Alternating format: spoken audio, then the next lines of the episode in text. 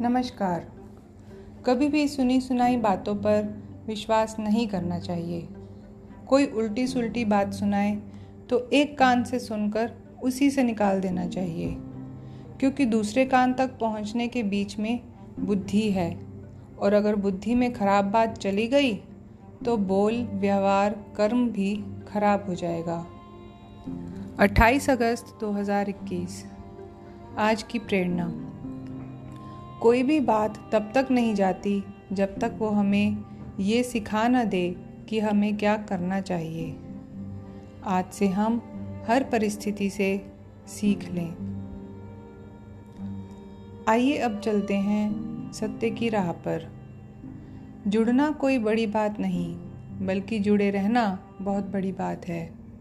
जीवन में यही देखना महत्वपूर्ण नहीं है कि कौन हमसे आगे है या कौन पीछे।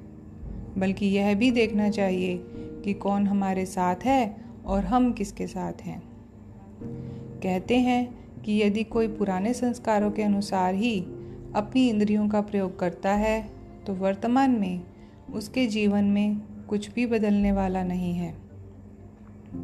ध्यान रहे कि हम अपने कानों व आँखों से क्या सुनते व देखते हैं, यह हमारे पुराने संस्कारों पर निर्भर करता है। क्योंकि यह आत्मा अपनी इंद्रियों द्वारा उसी रस की ओर आकर्षित होती है, जो उसने पहले अनुभव किया हो। ओम शांति।